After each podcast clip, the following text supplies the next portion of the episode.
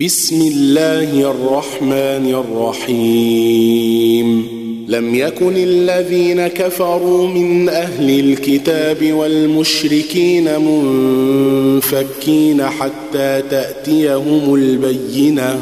رسول من الله يتلو صحفا مطهرة فيها كتب قيمة وما تفرق الذين اوتوا الكتاب الا من بعد ما جاءتهم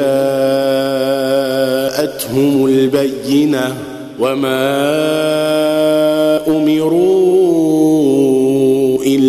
ليعبدوا الله مخلصين له الدين حنفاء ويقيموا الصلاة ويؤتوا الزكاة وذلك دين القيمة.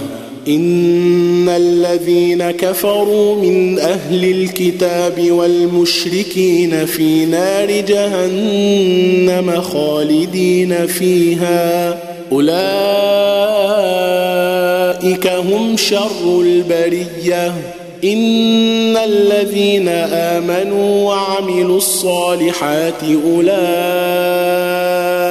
هم خير البرية. جزاؤهم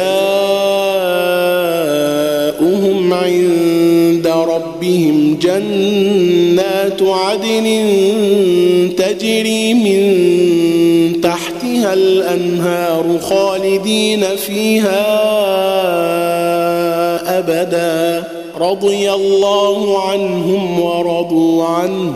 ذلك لمن خشي ربه.